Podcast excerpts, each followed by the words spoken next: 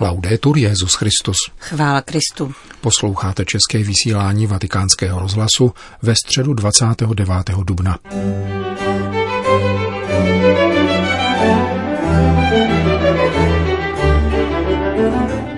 V den svátku svaté Kateřiny Sienské, patronky Itálie a Evropy, se papež František při raním ši modlil za jednotnou Evropu. O posledním z blahoslavenství věnovaným těm, kdo jsou pro následování pro spravedlnost, mluvil papež při středeční generální audienci. Dnešním pořadem provázejí Johana Bronková a Milan Glázer. Zprávy vatikánského rozhlasu. Vatikán. Při dnešní raní mši v kapli domu svaté Marty se papež František modlil za jednotu Evropy a Evropské unie a za bratrskou pospolitost jejich obyvatel. V homílii pak vyzval, abychom pána prosili o milost prostého, pokorného a konkrétního vyznání hříchů, kterým dosáhneme božího odpuštění. Církev si dnes připomíná svatou Kateřinu Sienskou, pannu a učitelku církve, patronku Evropy a Itálie. Petrův nástupce se o jejím svátku opětovně zamyslel nad Evropou, která se potýká s pandemí koronaviru. Oggi Santa Caterina da Siena, dottore della Chiesa. Dnes je svaté Kateřiny Sienské, učitelky církve a patronky Evropy. Modleme se za Evropu, za její jednotu, za jednotu Evropské unie, abychom všichni společně šli dál jako bratři. Possiamo andare avanti come fratelli. V kázání papež vykládal dnešní čtení z prvního Janova listu a Matoušova evangelia, která vybízejí ke konkrétnímu, pravdivému a nekomplikovanému vztahu k Bohu. Prima lettera di San Giovanni Apostolo V prvním listě svatého apoštola Jana se vyskytuje mnoho kontrastů. Do protikladu zde vstupují světlo a tma, lež a pravda, hřích a nevinnost. Apoštol ale ustavičně volá po konkrétnosti a pravdě. Prohlašuje, že nemůžeme zůstávat ve společenství s Ježíšem a zároveň žít ve tmě, protože Bůh je světlo. Volíme si tedy jednu z daných možností, či ještě hůře šeť, která svým odstínem namlouvá, že jsme ve světle, což nás uklidňuje. Tato šedá zóna je velice zrádná a poštol pokračuje slovy. Řekneme-li, že hřích nemáme, klameme sami sebe a není v nás pravda. Všichni totiž máme hříchy, všichni jsme hříšníci. Nicméně se nesmíme obelhávat tím, že toto tvrzení, všichni jsme hříšníci, pronášíme jako dobrý den, jako cosi zvykového. Takto se z něj stává sociální návyk, který nás zbavuje pravého vědomí hříchu. Nikoli, jsem hříšník z toho či onoho důvodu. Chce to konkrétnost, konkrétnost v pravdě. Pravda je vždy konkrétní, zatímco lži jsou éterické jako vzduch, který nelze uchopit. Pravda je konkrétní a proto se není možné spovídat z abstraktních hříchů. Ano, jednou mi došla trpělivost, jindy zase. Nikoli. Udělal jsem, pomyslel jsem, řekl jsem. Díky konkrétnosti vnímám, že jsem skutečný, nikoli jakýsi nehmotný cielo e della terra, V evangeliu Ježíš praví, velebím tě, Otče, pane nebe a země, že jsi tyto věci skryl před moudrými a chytrými a odhalil si je maličkým. Konkrétnost maličkých. Je pěkné naslouchat jejich zpovědi, protože v jednoduchosti, kterou jim Bůh propůjčuje, nevykládají nic podivného a planého, nýbrž konkrétní fakta, někdy až příliš konkrétní. Ještě vzpomínám na chlapce, který jsem jednou svěřil, že je smutný, protože se pohádal s tetou. Pak vyšlo najevo, že mu teta za matčiny nepřítomnosti zakázala fotbal, dokud neudělá úkoly. Slovo dalo slovo a nakonec jsem ji poslal do háje. Byl to chlapec s vysokou místopisnou kulturou, dodal rovněž, jak se onen háj nazýval. Takové jsou děti, jednoduché a konkrétní.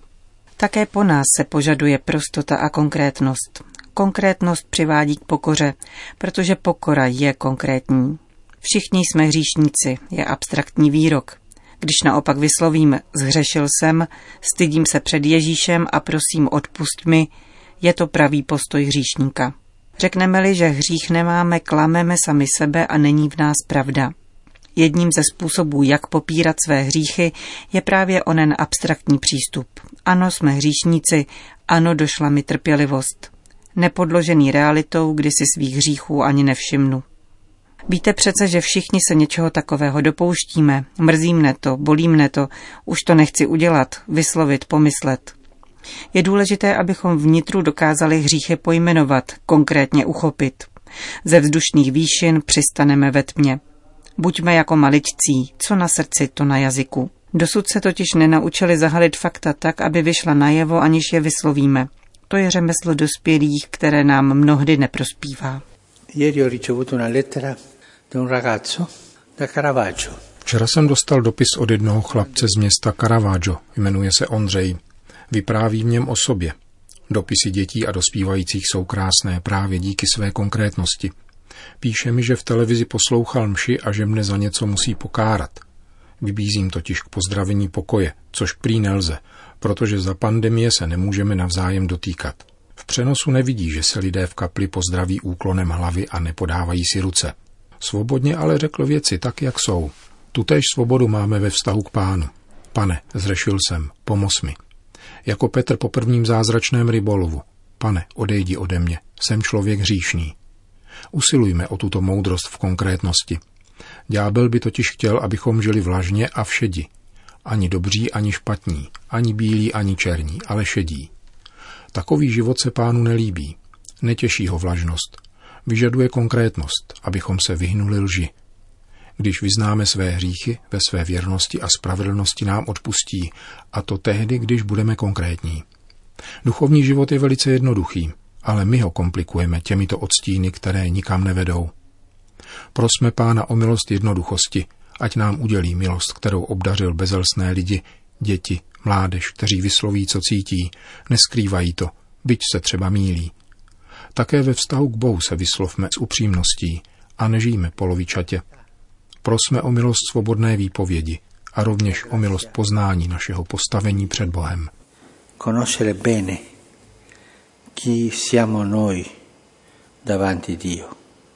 Kázal dnes papež František při ranním mši v kapli domu svaté Marty, kterou opět zakončila eucharistická adorace a svátostné požehnání. Vatikán. Dopoledne pronesl Petrův nástupce z knihovny a poštolského paláce v přímém přenosu pravidelnou středeční katechezi. Byla uvedena čtením osmého blahoslavenství z Matoušova Evangelia o pronásledovaných pro spravedlnost. Papež František pak řekl. Cari fratelli e sorelle, buongiorno. Drazí bratři a sestry, dobrý den. Con l'udienza di oggi concludiamo il percorso sulle beatitudini evangeliche. Dnešní audiencí končíme cyklus o evangelních blahoslavenstvích. Jak jsme slyšeli, to poslední hlásá eschatologickou radost těch, kdo jsou pronásledováni pro spravedlnost. Toto blahoslavenství zvěstuje stejnou blaženost jako to první. Nebeské království patří pro následovaným stejně jako chudým v duchu. Je proto zřejmé, že jsme dospěli k cíli, jednotící cesty, rozvíjené předcházejícími blahoslavenstvími – chudoba v duchu, pláč, tichost, žízeň po svatosti, milosedenství, očištěné srdce a skutky pokoje mohou vést k pronásledování kvůli Kristu. Avšak toto pronásledování je nakonec příčinou radosti a velké odměny v nebi. Všechna blahoslavenství jsou paschální cestou, vedoucí od života podle světa k životu podle Boha. Od života řízeného tělem, tedy sobectvím, k životu řízenému duchem il mondo con i suoi idoli, i suoi compromessi e le sue priorità Svět se svými idoly, kompromisy a prioritami nemůže schvalovat tento způsob života. Struktury hříchu, často produkované lidským smýšlením, jsou cizí duchu pravdy, kterého svět nemůže přijmout a nemohou než odmítat chudobu, mírnost či ryzost a prohlašovat život podle Evangelia za omyl a svízel, tudíž něco, co je třeba marginalizovat. Tak smýšlí svět, to jsou idealisté, fanatici, tak smýšlejí. Svět žije z peněz a kdokoliv dokazuje, že je možné žít dáváním a odříkáním, začíná být tomuto systému chamtivosti na obtíž. Slovo obtíž je klíčové. Samo křesťanské svědectví, které působí lidem dobro, když se jej drží, totiž vadí těm, kdo mají světskou mentalitu a vnímají ho jako výčitku. Když se objeví svatost a vynikne život božích dětí, je na této kráse něco nepohodlného, co nutí k zaujetí postoje. Buď spochybnit sebe a otevřít se dobru, A nebo odmítnout ono světlo a zatvrdit srdce až k odporu a zášti. Je to zajímavé a je pozoruhodné, jak v pronásledování mučedníků roste nevraživost až k zavilosti. Stačí se podívat na pronásledování evropských diktatur minulého století, jak dochází k nenávisti proti křesťanům, proti křesťanskému svědectví a proti křesťanskému heroismu. Ma questo mostra che il dramma della persecuzione è anche luogo della liberazione. To však ukazuje, že drama pro následování je také místem osvobození od závislosti na úspěchu, chvále a kompromisech se světem. Z čeho se raduje ten, kdo je odmítnut světem kvůli Kristu? Raduje se z toho, že nalezl něco cenějšího než celý svět. Vždyť co prospěje člověku, když získá celý svět, ale ztratí svou duši? Jaký je z toho prospěch?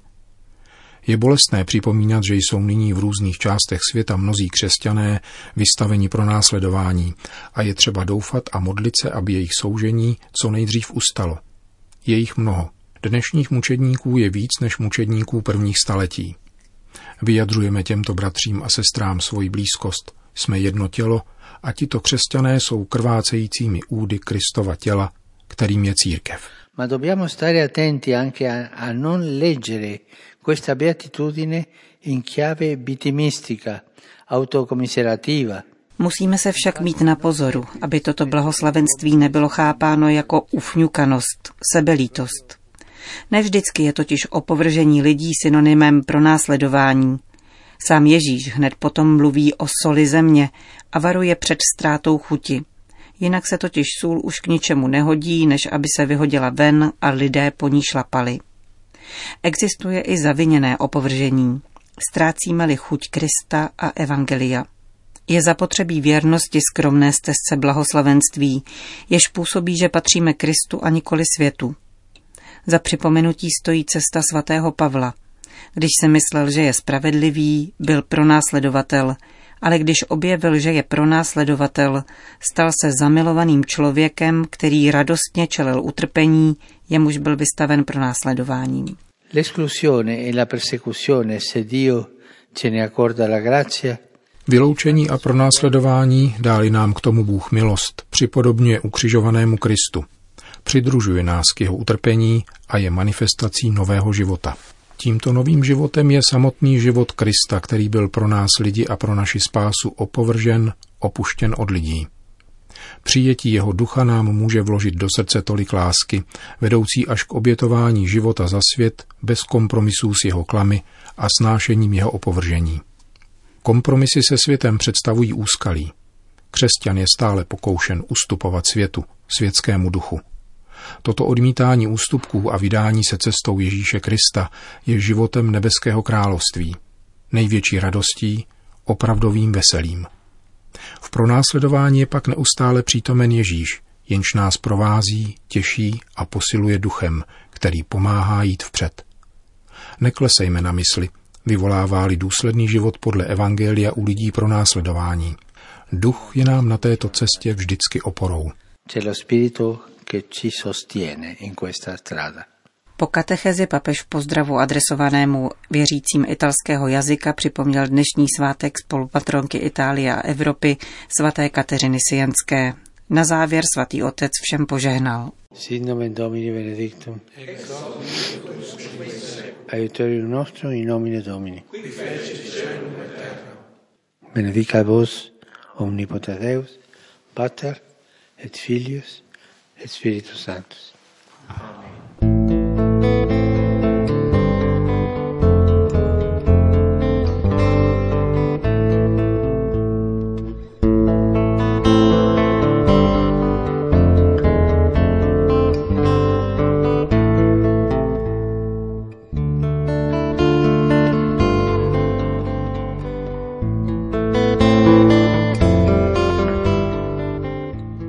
Končíme české vysílání vatikánského rozhlasu. Chvála Kristu. Laudetur Jezus Christus.